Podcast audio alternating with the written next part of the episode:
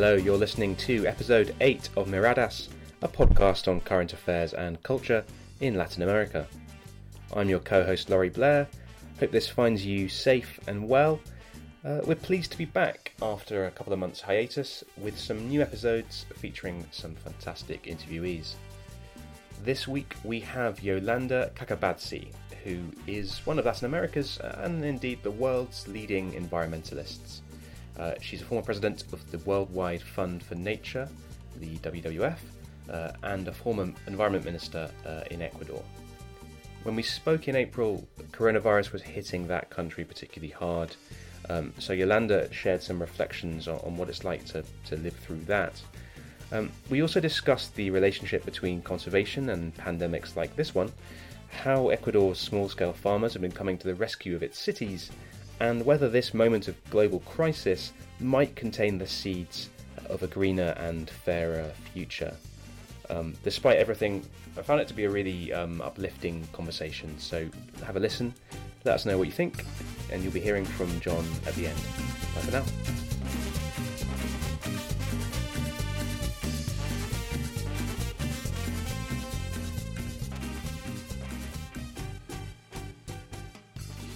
So I'm joined down the line from Ecuador by Yolanda Kakabadse. Yolanda, first of all, perhaps you could just tell us what the situation is like in Ecuador right now. Are, are you in Quito at the moment? I am in uh, Quito, and um, as you have probably seen in mass media and heard, um, the situation in Ecuador has not been good like many other countries around the world, we were not ready. But in addition, I would say there are two factors that need to be considered. One mm. is that uh, we are going through a terrible economic crisis before this pandemic. And that has made it very difficult for anybody um, in Ecuador to react immediately, putting funding forward for uh, dealing with the emergency. Mm. But in addition to that, Ecuador is going through a process of great political confrontation between the present government and the party that led the previous government. That's Rafael Correa and his party mm-hmm. that have aggravated um, the perception of what's going on in Ecuador by creating lots of fake news uh, fake news illustrated by videos and photos of crises anywhere else in the world in the last 20 years. Mm. And so presenting that um, information that gives the perception that things are terrible. Things are bad anyway, but not as bad as they are illustrated by this um, political campaign to delegitimize the present government. Mm. It's it, it's curious because you know on the one hand the, the, the uh, just just to just to mention you know some of the the figures that uh, you know I, have been seeing suggest that we we've had about seven thousand people uh, who died in the first two weeks of April in in Guayas province, which is obviously home to Guayaquil, kind of the the, the uh, epicenter of the crisis, and and that's about you know six thousand more than usually die in in the first half of April. So so the crisis yeah. does, does seem to be very serious. So so it's it's it seems strange there are people who are trying to you know make it seem even even worse. You know, surely the the, the evidence there is is is yeah. is plain I, to see. I, I agree with you. The, the situation is bad. Um, I wouldn't trust all the numbers that you see because even uh, serious uh, media have been um, addressing numbers and, and, figures that do not reflect the reality mm-hmm. that uh, that have taken these fake news is is uh, they have validated these fake news so at this moment i would prefer not to give you um, numbers, mm. uh, but to question that not everything that we see is a reality accepting that we are going through a very tough um, moment where the number of dead uh, bodies in, in all of Ecuador, especially in Guayaquil, have been um, much higher than we would have liked. Certainly, and, and you know, seeing those images of you know cardboard coffins being handed out and and you know morgues being being full. It, it obviously that that's a serious uh, kind of situation. Um, yeah. perhaps if you just think that uh, only twenty percent of the morgues of the mortuary places have been working because the rest have closed down, that creates in itself a very serious problem for the dead. And, and then considering that there are in Guayaquil only about 200 dead every um, a, a, every day, then uh, having 100 more is, mm. is just mm, bad enough. Yeah, I mean, it, it, it's shocking. And, and obviously, the point you make there about exact numbers, you know, Ecuador's not alone in, in that. You know, that's a regional and indeed a global phenomenon here in the UK. We, we don't know the full numbers because exactly. care, care, homes exactly. aren't being counted or, or X, Y, Z. Um, and I, don't, I prefer not to fall into the trap of providing numbers, of course, because that is always taken out of context. Of course, I mean, you know, I, I wonder what it must feel like for you as someone who's obviously worked, um, you know, for several decades in in conservation in in sustainability. Um, obviously, as president of the WWF and and also as Ecuador's environment minister. Um, my understanding is that pandemics like the coronavirus are, are linked to deforestation, are linked to uh, habitat loss, um, and we and we might well see more of these in the future um, as these trends, or unless these trends are uh, are arrested. Um, you know, it, it, must be quite quite sad for you to, to, to see that these warnings have not perhaps been responded to quickly enough. You know that, that there have been people like yourself who've been sounding the alarm on, on, on these issues for a long time, and and, and you know perhaps not, not enough has, has been done quickly enough. That's right. Um, I don't know if you saw an article by um, Manuel Pulgar, uh, who says um, it's it's terrible that we have to go through a pandemic to understand the, how deteriorated the planet is. And, and following his line, um, recognizing that what we have been preaching for the last, I don't know, 50 years, in my case for 30 years, that mm. health of the environment is, is equal to health of the, um, the human society. That we have not been able to change the mindset of decision makers, uh, of policy makers during these last decades is painful. It's painful, but it also forces us to recognize several um, mistakes, I would say, or weaknesses in, in the environmental sector. Um, we have not been working close enough to decision makers. Very often, science has not been delivered in a language that is un- understandable by by policymakers.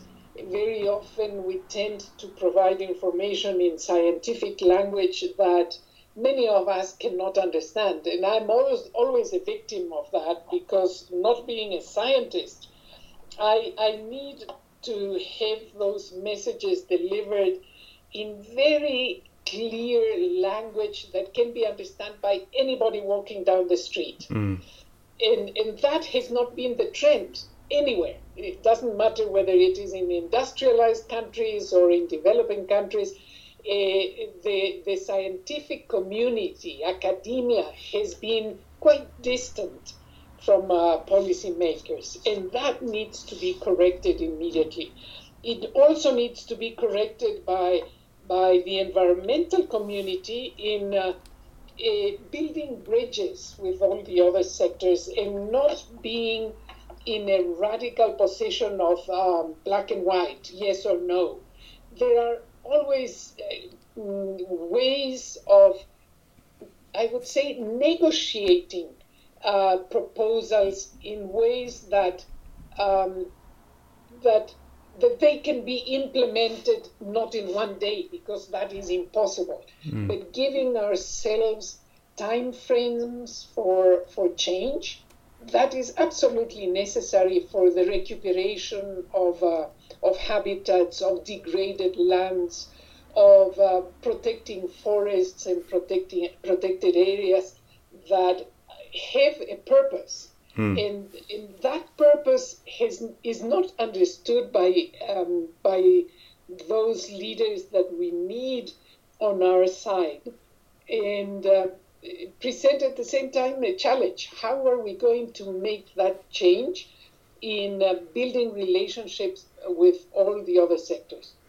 I, I, I, I think that's that's a really interesting, you know, um, perspective there. The, the sense that you know the issues aren't cutting through; they're not being communicated um, perhaps effectively as they should be. And I, I, I would add there that perhaps you know it, it's the science community has a role to play in that, but also the media as well in terms of how um, people like myself as, as, journalists present these issues, how we're talking about um, ha- habitat loss, you know, rather than treating yeah. these as, as separate issues, you know, in the environment pages in page 35 of, of your weekly newspaper, this stuff should be, yeah. you know, tied in with, with economic news, with, with health news, um, you know, maybe th- th- there's a kind of responsibility for different other other groups, other stakeholders to, to use that kind of language uh, as well.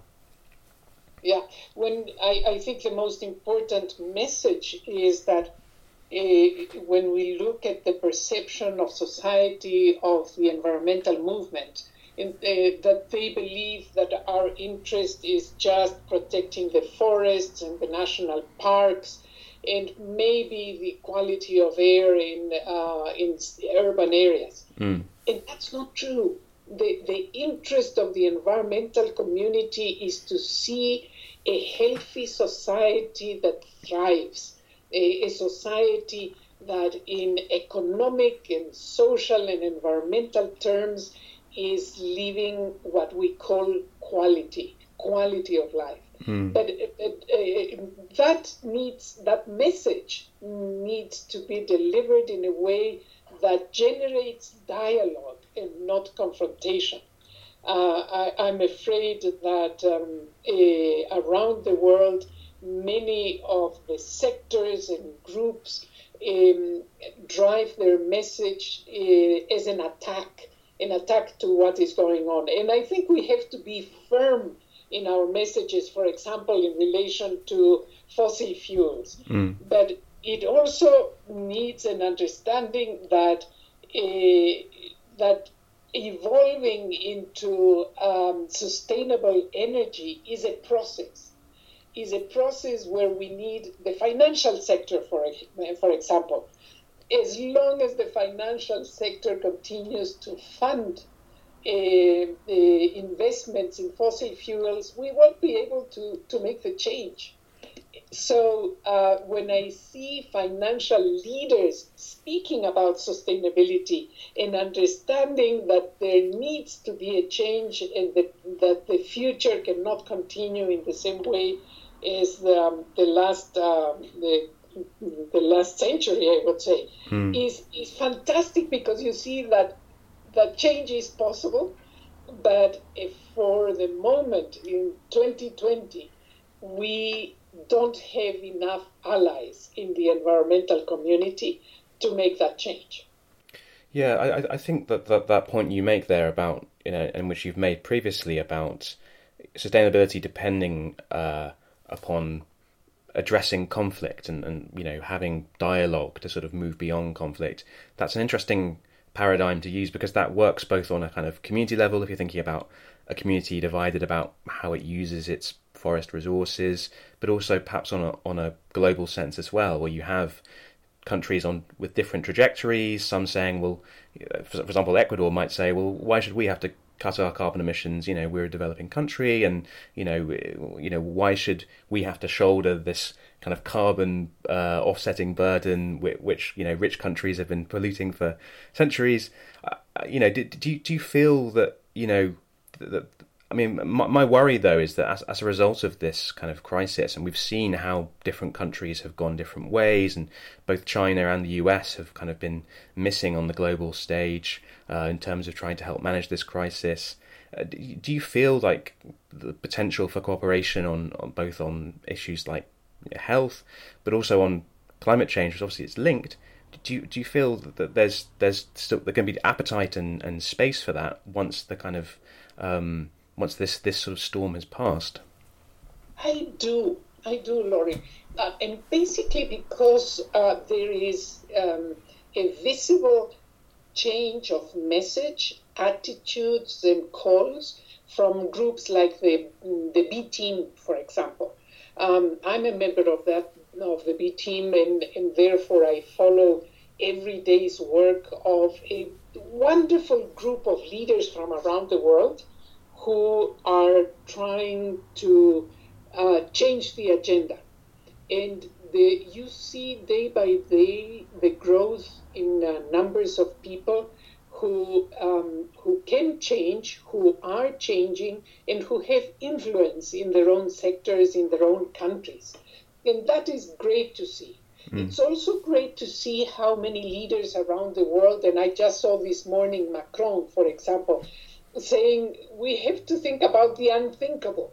What we thought was absolutely uh, impossible in, in a, a, few days or weeks before, uh, we are seeing now that um, uh, leaders of countries and leaders of sectors are ready to move on to a new level of discussion. Time to think the unthinkable is possible. We cannot go back to the business as usual, as many as many of us say. That would be a loss of opportunity if you can think of opportunities coming out of this crisis. And, and uh, I see uh, within uh, my country, Ecuador, as well as in different forums around the world, a discussion that says, so what is going to be the, the new normal? What, it, what is going to happen the day after? Are we ready to bet on that, to invest, invest on that, and how much each one of us is going to, um, to contribute to that, um, to those new paradigms that we need to work, where the, the, envir- the environment is is valued in a different way. Not as, as some leaders are saying today that we need to be more flexible flexible on, on environmental conditions, but on the contrary, how much serious thinking are we going to give um, to the environmental criteria, conditions, programs, and agenda so that we can guarantee that the next um, decades are going to be much more healthy than today. Mm. I very often, Laurie, I don't know if you follow um, the Global Footprint Network. I don't know. Uh, that is a set of information that is so valuable and so little attention has been given to, to the work that they do um, by, by world leaders the, the Global Footprint Network is telling us every year uh, how much the deterioration of ecosystems ah, is growing okay. and, and what we need to do to stop it. So that sort of message, the message of, of Greta and the hundreds of Gretas that I hope we, um, we will have in the next uh, weeks and months, are serious calls for uh, for change. Certainly, and and and and you know, obviously, uh, the, the, kind of the current uh, global economic infrastructure is is taking a massive hammering. You know, we're seeing uh, perhaps the biggest hit to to global GDP since the 1930s. Um, I think Ecuador's economy is supposed to contract by about six percent this year, which you know is a is a lot, and obviously the global oil industry is is kind of really hit by this, and also a degree of, of other problems as well. Um, I, I, kind of wonder whether you think there's also space there for these kind of more systemic uh, challenges. You know, uh, we were thinking about that you know the the sort of donut model of of the economy where you know the economy lives within certain parameters of, of sustainability and well-being which some European cities are starting to adopt. Obviously that there was that fairly influential for its time uh, model of buen vivir in, in in South America in particular which which seems to have perhaps fallen back a bit or, or perhaps been left by the wayside as governments carried on in a more extractivist way. You know, I, I wonder whether you, you see space for for these kind of um, bigger philosophical, systemic kind of uh, arguments coming to coming to the fore again, or, or whether it's going to be more about the, this kind of granular detail of firm commitments and of working with, with the existing actors. I I think that you have to be an optimist, and I'm one of those. Um, otherwise, if we, if we don't hope for change and a better future, um, we, we should not be where we are. Mm. And uh, the opportunity and challenge that this crisis brings us is, is exceptional, is, is a fantastic opportunity to address a, a, a crisis of today in dealing with a structural um, disruptions that we have created in humanity, in all our societies. And, and these um, systemic uh, risks uh, of our times must be addressed with better communication of scientific data uh, to, to really invest in, uh, in research, but also invest in communicating information that comes out of this uh, research. I think that um, there, this is also an opportunity to to build stronger linkages with other sectors uh, and countries, between countries, between societies, between groups. In my case, between NGOs, which I would say has been one of the highlights of the last two decades to see how much NGOs have come together to work together to be more efficient in, uh, in investing in uh, common agendas. Mm. So um, I think that that should happen in all other sectors and should be stronger within all our communities.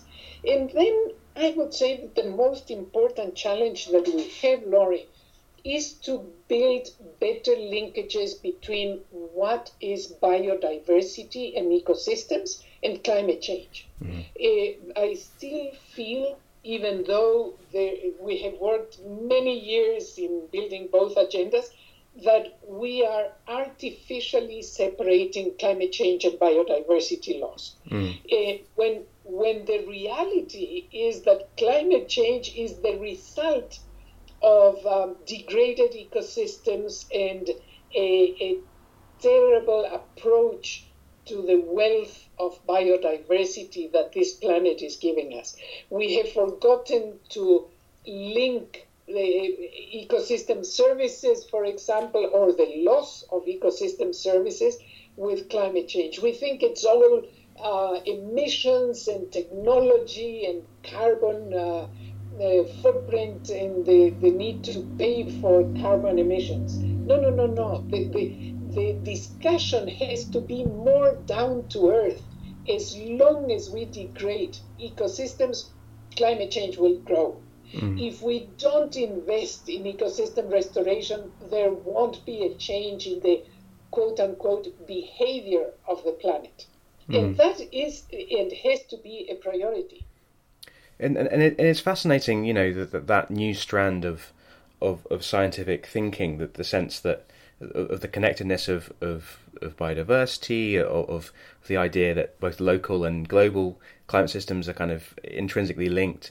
Um, you know, the, the, and that, because that's something which, which in a way has has been argued f- for centuries uh, by many people around the world. You know, as you'll know, better than me by, by indigenous people in, in Ecuador, for example, um, yeah. by people seeing the effects of lithium mining, for example, in, in, in the lithium triangle, so called, in, in Chile, uh, Bolivia, and, and uh, Argentina, in the Chaco, in Paraguay, and Bolivia and Argentina as well, in the Amazon, of course. People have been saying there for a long time, you know, that, that this is kind of this is what gives us life, and if you if you take away this bit or you damaged it in this way, it's not just going to be us right here that are going to suffer from from it. This is actually a, a going to have global consequences, which we're only now beginning to to understand.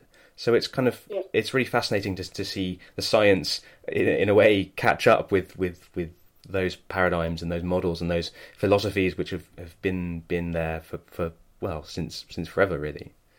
Catching up with reality. Yeah, yeah, absolutely. And and and, and on that kind of point, um, I wanted to ask, you know, obviously Ecuador is is is kind of you know famous the world over for, for the Galapagos and, and the incredible biodiversity there, um, which I'm sure kind of brings brings its own problems that uh, tourism uh, you know connected to that. I was wondering, you know, when once this is over, or assuming this this is over at some point soon, and, and, and you're able to, to get back out there and, and engage with, you know, um, people you've worked with in, in the country in, in Ecuador, where are you kind of, you know, where are you looking looking forward to going to and visiting, or, or perhaps where previously have you know have you experienced um, you know that real sense of kind of wonder and and you know um, awe from from nature in in Ecuador? Um, well, I, I, have two favorite ecosystems in my country, and that, that is the tropical forest of mm-hmm. the Amazon and the Chocó, as well as Galapagos. Mm-hmm. I think both ecosystems give you a very strong, punchy message that we humans are just one more species. And that as long as, uh, it, it, it, that if we don't look after the ecosystems and the species in those ecosystems, we won't be able to um, to save or to guarantee a healthy life for the human society. What I do think it's terribly important for Ecuador at this moment is to rethink what um, tourism and ecotourism means. Mm. Uh, because it's so important for Ecuador, uh, the, the tourism industry, both for Galapagos and for the forest and the rest of the country, uh, we only know at this moment that we cannot continue to lead the same trends and uh, to continue with the same pattern of tourism that we have had up to now. I, I have always criticized that Galapagos has something like 200 visitors per annum at this moment when in my opinion I, it should be probably a third of that right now otherwise the, the impact of tourism is an impact on on the basis that sustains um, that industry and, and, the same thing happens um, with with the amazon and of course, rethinking the extractive industry. Mm. Uh, I, I think that is probably one of the main challenges because it's not only going affecting already and going to destroy the basis of development in Ecuador, but all over Latin America and South America. Mm. What we see at this moment is an aggression against life against ecosystems, against biodiversity, against the balance of life that in, in, in a lack of balance that is reflected in the crisis we are living today with COVID 19. Of course. And unless we change those patterns, the next, the next um, crisis is just around the corner. Mm-hmm. Do, you, do you see a shift in, in uh, with regards to the environmental model, with regards to that extractivist model, um, you know, going on in Ecuador. I, I, I think I'm right in saying that deforestation has been halved in the past 20 years. Um, but I wonder whether you think, obviously, prior to this crisis, whether the the new government of Lenin Moreno, which obviously, you mentioned, is kind of uh, fallen out quite badly with, with his predecessor Rafael Correa, whether you whether you see Lenin's government sort of you know improving that, that situation or, or, or kind of perhaps in, you know doubling down on that on that dependency or, or that reliance let's say on, on you know the fossil fuel sector and, and, and that kind of thing? Yeah. Unfortunately um, not everybody in the government um, coincides with the importance about the long medium and long term vision. Many um, actors are short sighted and looking after immediate income. Um, that, in a way, you understand because we have to deal with an economic crisis. Uh, so, the, the answer may be to this is being much more creative in uh, proposing new models, uh, new new industries, close and uh, quote and unquote, new forms of economic development. I think agriculture provides lots of space for being creative, and this is an agricultural country that has probably forgotten, um, like Venezuela did, the wealth uh, of opportunity for agriculture uh, when when that is the real potential, mm. not not oil. Uh, the the ecosystems, the biodiversity, the investment in uh, science and research in biodiversity, the bioeconomy mm. has a lot of potential, and that is not being addressed enough. And and, and I hope that this crisis uh, raises the profile of those activities uh, and investments uh, is, a, is an alternative for Ecuador. I mean, that, that's fascinating, and, and, and you know, I've, on the point you make about that potential for agriculture and, and, and not monoculture or plantation economies, uh, uh, you know, as, as we've kind of seen elsewhere. I think I'm right in yeah. saying saying that you know archaeologists and researchers have found that uh, actually found that Ecuador was the was at least a source of um, crop domestication and sort of early um, you know agricultural diversity in, in, in South America, going back Absolutely. thousands Absolutely. and thousands of years. Um, you know, uh, Ecuador, in some respects, you know, the Ecuadorian Amazon was a kind of a sort of motor for that for that incredible.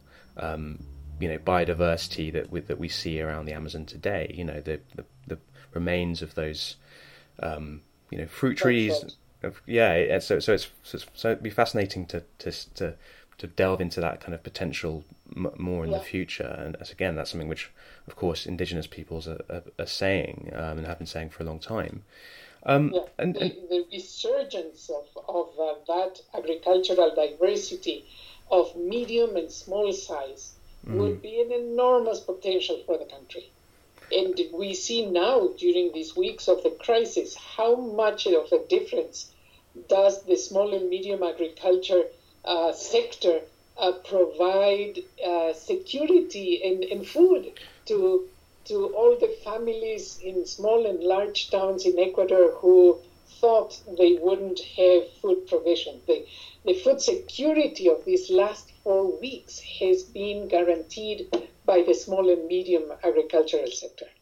Of course, and, and, and you know, I think that conversation and, and that realization is, is happening around the world. You know, here in the UK, uh, suddenly there's a, there's people that are beginning to think a bit more about food security. The fact that half of our food is, is imported, and, and the fact that we've kind of perhaps um, you know depend o- over much on these quite uh, ecologically damaging and, and, and kind of quite fragile supply chains. Uh, um, and, and, and, and just just sort of finally, you know, uh, obviously the the current crisis, you know, uh, is limiting um, every, everyone's movements and limiting the kind of horizon in terms of you know w- what's around the corner. But w- what do the coming kind of weeks and months hold for you in terms of your work? You know, what what what are you kind of hoping to be able to to do, uh, even if you know from from from lockdown?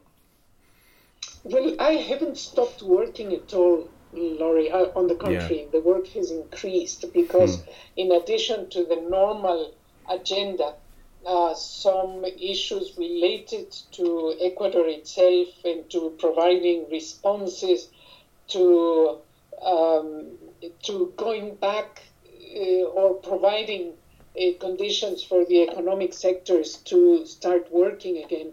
That has also been part of uh, of my interest in agenda and dialogue with other actors in Ecuador. So work has continued. Maybe what is important for me is the reflection that many of the meetings for which I traveled a lot are not necessary. The meetings are necessary, but the travel is not. Mm.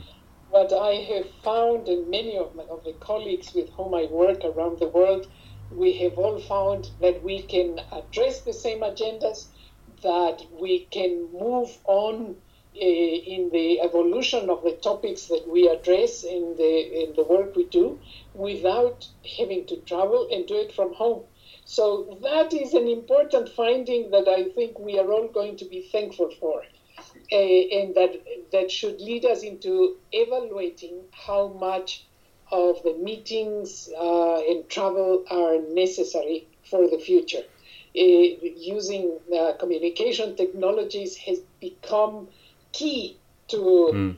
to uh, all our agendas, all our work agendas, but also the reflections of how much we have to link environmental agendas to economic development, to the financial sector, to the agricultural sector, to investments on restoration of degraded lands, to the importance of recognizing that um, it, it, it, there is a system in this planet and that that system has to be respected. And the moment that you break uh, one of the parts of this chain of life, it has an impact uh, somewhere else. Yolanda Kakabadse, thank you very much for, for your time and, and um, best of luck with your work moving forward. Thank you so much to you, Laurie.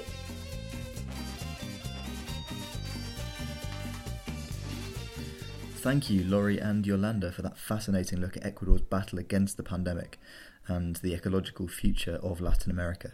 It's always nice to hear an optimist take on what can be a demoralising subject at times. Uh, next week, we'll be featuring an interview with New York based political scientist Camila Vergara, looking at her work on populism and constitutions in the context of Chile and across the region. Uh, once more, we'd like to thank Diego Cumplido for our logo and La Motivante for our music. Uh, more about their work can be found on our website. And please do get in touch with us on social media at MiradasPod or info at miradaspodcast.com if you'd be interested in sharing some longer reflections or perhaps even sponsoring the podcast. Until next time, it's goodbye from myself and from Laurie.